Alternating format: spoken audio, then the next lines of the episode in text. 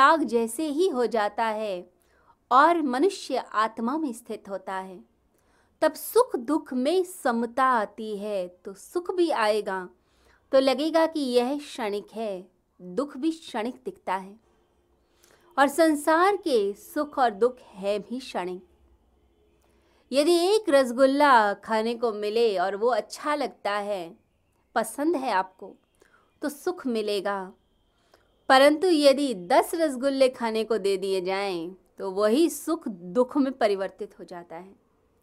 तो संसार के सारे सुख क्षणिक परमानेंट नहीं है और हमारी आत्मा परमानेंट हैप्पीनेस को खोजती है। ऐसे सुख को जो हमेशा रहे, हम हमेशा खुश रहें, हम हमेशा आनंदित रहें, परंतु क्षणिक सुख के लालच में, इन इच्छाओं के जाल में फंसकर हम अपनी आत्मा से और उस परमात्मा के आनंद से दूर हो जाते हैं। तो क्षणिक सुख तो मिल जाएगा, परंतु आप इन इच्छाओं के जाल में फंसकर अपने आप को बर्बाद कर लेंगे। लोग विषयों में फंसकर फिर कंट्रोल नहीं कर पाते, क्योंकि इंद्रियाँ नियंत्रण नहीं रख पाती फिर।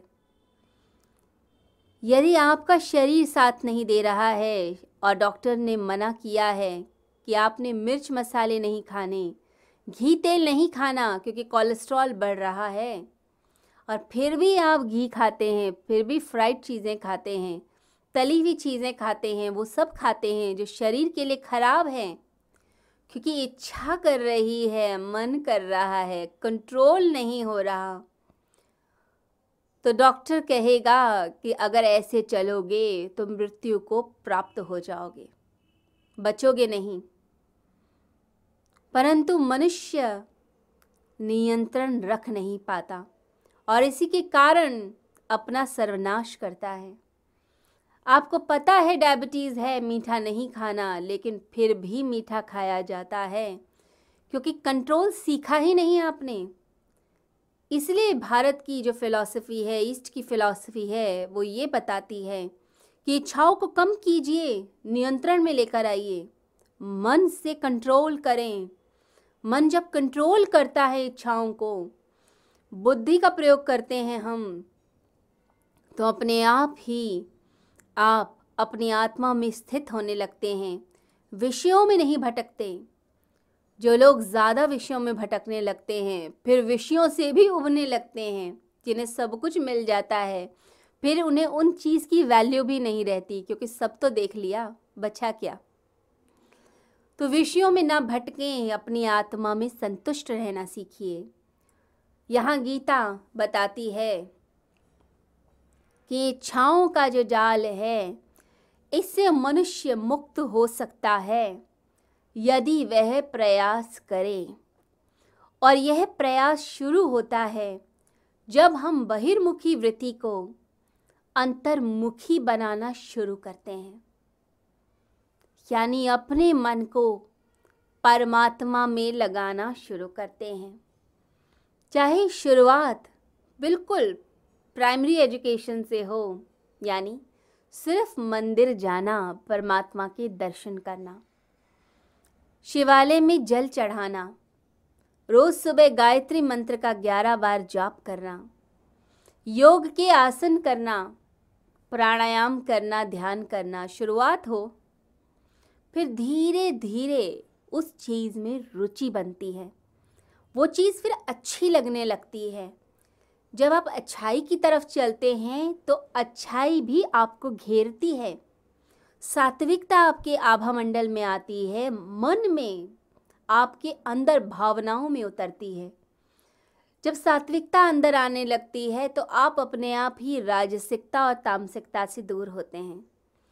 फिर वो जो समय है, सुबह का, परमात्मा के ध्यान का, योगाभ्यास का, प्राणायाम का, फिर आप उसे सोने में नहीं गवाते। फिर आप नियम का पालन करने लगते हैं। धीरे धीरे परमात्मा से रुचि बढ़ने लगती है।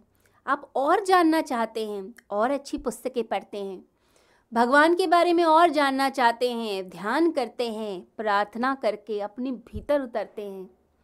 धीरे धीरे वह परमात्मा का, परब्रह्म का रस आपको मिलने लगता है। इसीलिए कहा जाता है कि अपने बच्चों को सत्संग में लेकर जाइए। मंदिर ले जाएँ अच्छी जगहों पर ले जाएँ जिससे उनका मन करे। अगर आप उन्हें संसार की चीज़ों में ज़्यादा ले जाते हैं तो उनका मन संसार में रमेगा। और यदि अध्यात्म की तरफ़ ले जाते हैं तो मन अध्यात्म में रमेगा। तो धीरे धीरे परमात्मा का जब रस मिलने लगता है तो संसार की वस्तुएँ छूटने लगती हैं। इसे जो लोग भक्ति ज़्यादा करते हैं उनकी बहुत ज़्यादा फिर रुचि न भोजन में रहती, ना वस्त्र में, न चीज़ों में। अपने आप चीज़ें छूटती हैं, क्योंकि परब्रह्म का रस एक ऐसा रस है, जिसे सबसे ऊँचा रस कहा गया है। फिर दुनिया के रस फीके लगते हैं, क्योंकि वो आनंद, इतना गहरा आनंद है कि उसमें डूबकर फिर आप इस संसार की किसी वस्तु की चाह नहीं रखते। सभी वस्तुएँ फिर फीकी लगने लग जाती हैं, क्योंकि वो रस बहुत बड़ा रस है। तो जैसे समुद्र में नदियाँ आकर मिलती हैं और समुद्र की मर्यादा भंग नहीं होती तो ऐसे ही दुनिया के विषय, दुनिया के राग द्वेष आएँगे आपके अंदर। आप में समाहित हो जाएँगे और आप अंदर से शांत रहेंगे। अपनी मर्यादा नहीं भंग करेंगे। क्रोध में झगड़े फसाद में नहीं पड़ेंगे।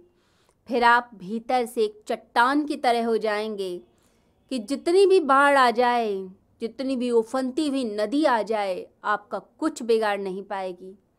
तो ऐसा मनुष्य योगी, स्थित प्रज्ञ मुनि होता है। तो भगवान कहते हैं, आत्मन ये बात मन तुष्ठा अपनी आत्मा में संतुष्ट रहना सीख अर्जुन। स्थित प्रज्ञ की बात बताते हैं। लोग स्वयं से ही संतुष्ट नहीं, खुश नहीं, भीतर से सैड हैं। ज़्यादातर लोग अंदर से सैड हैं, दुखी हैं। और ये जो सैडनेस है, ये जो विषाद है, उनका डिप्रेशन है। ये अपने बच्चों पर निकालते हैं, अपने ऑफ़िस में निकालते हैं, आसपास के लोगों पर उतारते हैं। जो अंदर से निराश, वो दूसरे को उत्साहित क्या कर लेगा?